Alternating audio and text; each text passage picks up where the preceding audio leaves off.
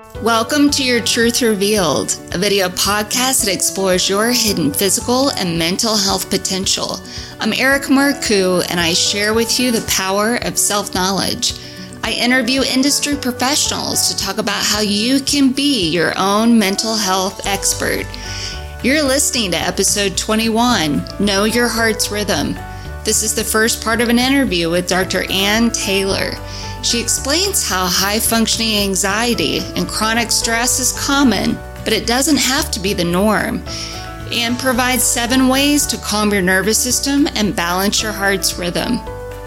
When we look at society and culture and the breakneck speed that we're going through and the diseases, you know, including anxiety, that come along with it, you know, it's important to step back and realize this may be the social norm, but it is not normal. It's anything but normal. Anne received her PhD in mythological studies with an emphasis in depth psychology from Pacifica Graduate Institute, and her Bachelor of Science degree is in medical technology. She's written a book called Seven Ancient Rituals to Heal Modern High Functioning Anxiety. Listen as Ann and I dive into how to restore your nervous system by calming your heart's rhythm. First of all, Ann, I want to thank you so much for approaching me and for this opportunity to get to know you better and to be able to share your work with our listeners. I appreciate it. And thank you, Erica, for having me on. I so look forward to our conversation as I've really enjoyed listening to your previous podcasts. Oh, thank you. The first thing that I'd like to go over is that early on in your career, you would work the EKGs, which is recording the electrical signal from patients' hearts. And what did you learn from that process? You know, Erica, that was a very interesting time in my career, and I was still actually a teenager, very impressionable years of maybe 18 or 19 years old, where between college semesters, I would work at the local hospital taking EKGs. And part of that was routine for people who had heart attacks and monitoring their progress.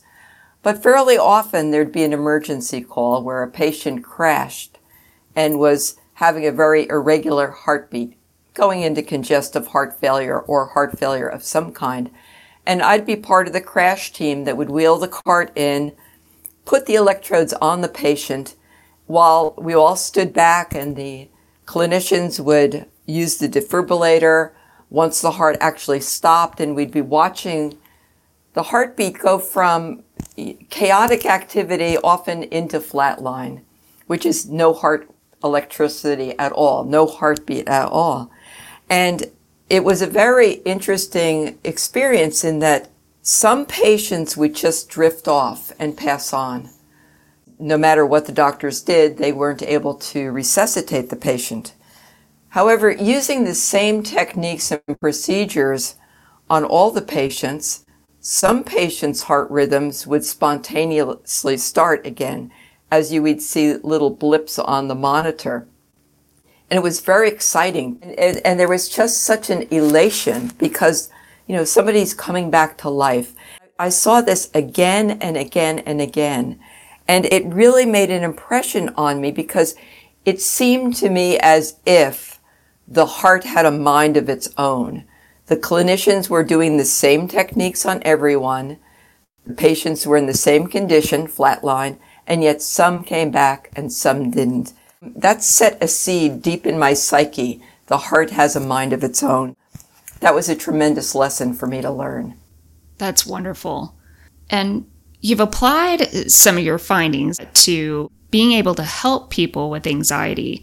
Anxiety disorder is the most common mental illness in the US, affecting 40 million adults, which is about 18% of the population every year. And what you've identified is a high functioning anxiety group. What is that? Well, high functioning anxiety is not, at least not yet, considered a clinical condition. It doesn't meet the standards for like the more generalized anxieties. A high functioning anxiety, most people on the outside have no idea how much the person is suffering inside. They go to work, they're often overachievers, they are running on adrenaline though. And behind this facade of I've got it all together, I've got life in order, outperforming people at work. When they get home, often there's a crash. They either are so exhausted they just wind up going to sleep, numbing themselves to self soothe and calm themselves either by alcohol, having a couple drinks, couple glasses of wine when you come home. That seems to be an accepted norm or overeating, comfort food.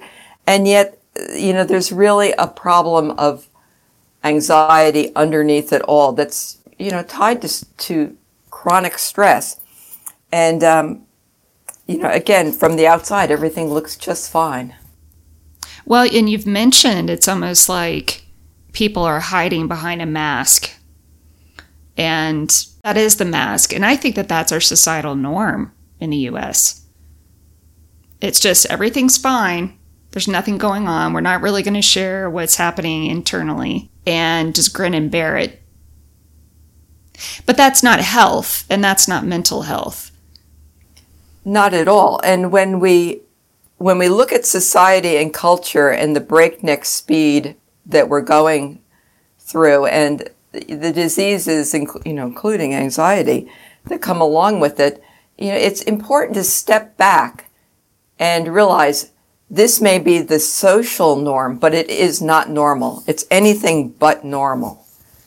And so when we compare the culture now and appropriately label it as not normal, what is normal? I wonder if we even have that as an example or a baseline anymore. Well, I don't really think we do. It's the breakneck speed of society. And I think that we can take examples from the past, which we'll get into a little bit later in the discussion. Yeah, we don't have a lot of good role models right now for it. Well, you've developed a way to help people empower themselves. We can't rely on other people to understand what's going on with us or to quote unquote fix us. Empowerment needs to come from within. And learning more about how our brains and nervous systems work what skills and techniques do you use in, for yourself and help others with as well? I use a variety of techniques. And really, the first one is simply awareness of the condition of what's going on with you and really to understand there's nothing wrong with you and it's really not your fault. We're all products of society. I just want to pause there, Anne, because I think that's so important. Basically, that there's nothing inherently wrong with us. It's not our fault. We are doing the best that we can to adapt to a fast paced society. Yeah, absolutely. Okay. Absolutely. A lot of people are not even aware that they are having high functioning anxiety. The clients and even friends or family members, it's like they just think what's wrong with me? I can't quite keep up with everybody else. Once you realize I'm okay and I need to just step back and realize if there's one thing I can really get across to my clients and your listeners is that everybody inherently has the power within their own being to self-empower, to self-regulate, and to do tremendous amounts of self healing. And now I'm not suggesting in any way that this is instead of whatever they're doing with their physicians, that please c- continue what you're doing. This is an integrative approach. It's about layering on these techniques, which are very simple and easy to do, onto whatever else you're already doing. And I'd like to underline that for any listener, any individual out there, use anything that you can to help. It doesn't have to be one or the other. For example, there's this concept out there either use medication or you use meditation. An individual may need both. It's just finding out what works for the individual because we're all so unique and doing the best that we can to stay self regulated and healthy.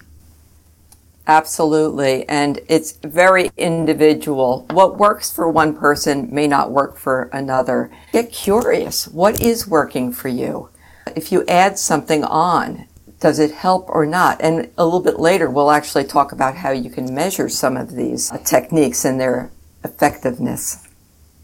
You have written a book that has recently come out. It's the seven ancient rituals. And in that, you explore ancient rituals. How is that helpful for us to know today in the modern world? This is a topic that is so close to my heart. Uh, something that Joseph Campbell said. Great. Of he was an American mythologist for listeners who may not be familiar with him. And he was very instrumental in working on the Star Wars movie. In the early days, worked with George Lucas to talk about the archetypal significance of the characters. And so one thing that he said was, and I quote, the goal of life is to make your heartbeat match the beat of the universe, to make your nature match nature. As you read that, I get chills up and down my body. It's powerful. It's powerful, and this is really just the crux of how the ritual process works. Rituals, it's of course a whole study upon itself, but one of the main purposes of rituals is to get the person in alignment or in accord with nature and the higher order. Well, now what do I mean by that? Well, first of all, the heart is at the center of the stress response and the anxiety response. Stress and anxiety being two sides of the same coin.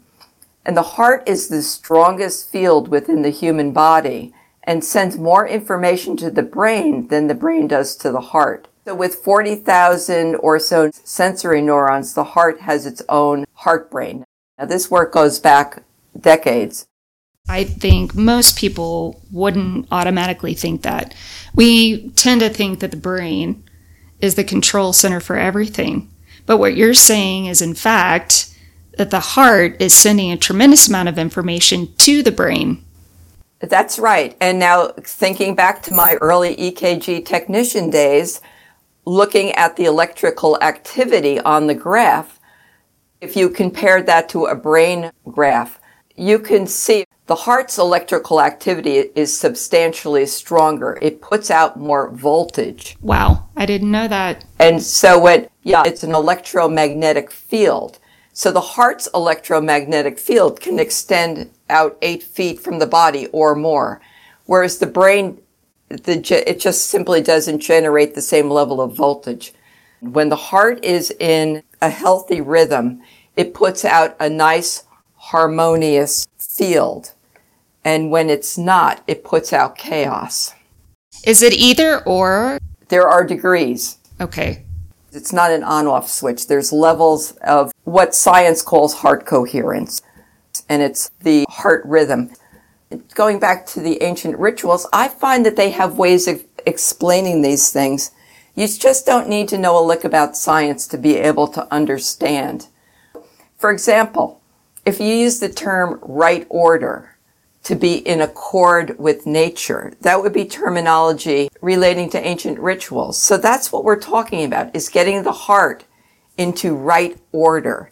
It's more about attuning to, resonating with, because nature in and of itself has higher fields electromagnetically than the heart. It follows a sequence.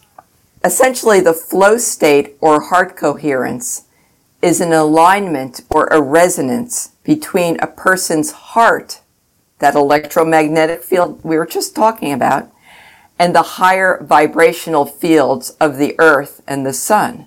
Of course, most people understand that the earth has a north pole and a south pole. There's a magnetic field around the earth. If you're out sailing in a boat, you want to have your compass so you can attune so that your boat can go in accord with the magnetic direction. Well, it's the same thing with the heart. really, we want to get our heart's compass, the magnetic field, pointing and aligning with the Earth's magnetic field. In Western terms, it's called heart coherence. That term was coined by the HeartMath Institute. So they defined the term coherence, quote, coherence is the state when the heart, mind, emotions are in energetic alignment and cooperation, end quote. The thing that's so interesting is that fear, worry, overwhelm, the things that we tend to associate with anxiety, they take us out of alignment. They literally change our electromagnetic field of the heart from a nice coherent state into chaos. So this is even where I get hung up within my own experience of life. That very human experience of being in fear and worry, it just happens. It doesn't mean that it's bad or wrong, but that I guess incoherence with the natural state can happen. It's just our ability to be aware is what I'm understanding from what you're saying. And then being able to have hopefully the techniques to bring ourselves back into coherence. Absolutely. And this all comes down to the nervous system. The nervous system's job is to keep us alive. It's constantly surveilling for dangers. This is unconscious process. So when something happens in the outside world, and in this case, just think about you're feeling overwhelmed. There's too much to do. Your nervous system is interpreting that, you know, Houston, we've got a problem here. Whether the, the threat is real like you're in a near miss car accident, or if it's imagined, you can't pay your bill this month. The body is going to respond the same way as far as, you know, the fear, what's going to happen. While that is a natural thing, here I go back to the original point. We all have the power to learn how to self-regulate that. We can't stop those stressors from coming in. And we can't necessarily change forever our reaction to it because it's it's a human biological reaction when we go into fear. There's a danger and that's going to change the nervous system. But again, the power lies within our ability to start regulating that again. And the first question to ask yourself when you sense yourself getting anxious in the moment, am I being threatened right now? Mm-hmm. Let's assume, you know, there's no car coming. You're sitting at your office desk or at home and the anxiety starts to come up. You simply ask yourself, okay, am I in real danger? You start noticing. That's why meditation is so powerful. You notice and come back. Okay, I am not in danger at the moment. And you can bring yourself back into a regulated state by using things such as the breath. I have outlined seven techniques in the book. There are many, many more. Let's say that we ask ourselves in the moment, is there an immediate threat? And the answer is no. But if we go back to your example of not being able to pay rent this month, no, there's not anything in my immediate environment. However, that's a stress that we often live with. How are we going to make our payments? What are we going to have to do to ensure that we're safe and still can live in our home?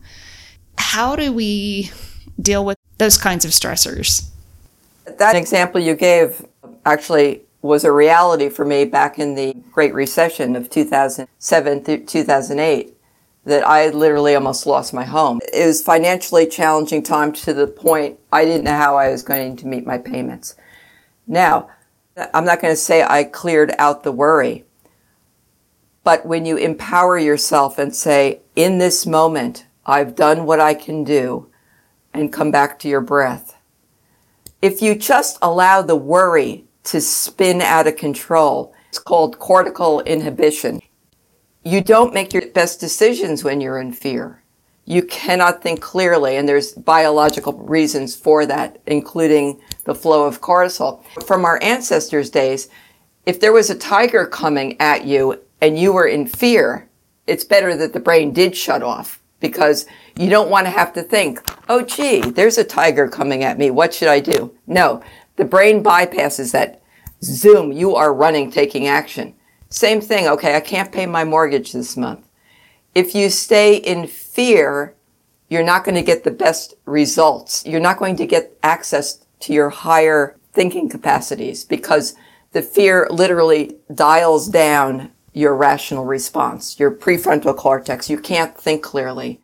And when you do have access to your prefrontal cortex, that's where higher level thinking happens and our best problem solving. Exactly. Because I actually had a similar situation, and it was in 2009, where we had to do a short sale on our condo in California and moved back home to Austin because of the housing crisis. The best decisions that I made with my husband was actually when we were out of the house and in a park, breathing and just saying, okay, what is happening is happening and it's beyond our control. What is the best possible decision that we can make to get us back on track? And it's those moments that we need. And I believe in my own experience that I have to get centered first before those ways of, of solving the problem can even come to mind. That's an excellent example, and it's so true. We can control the things that we can control, but the rest at some level we have to surrender.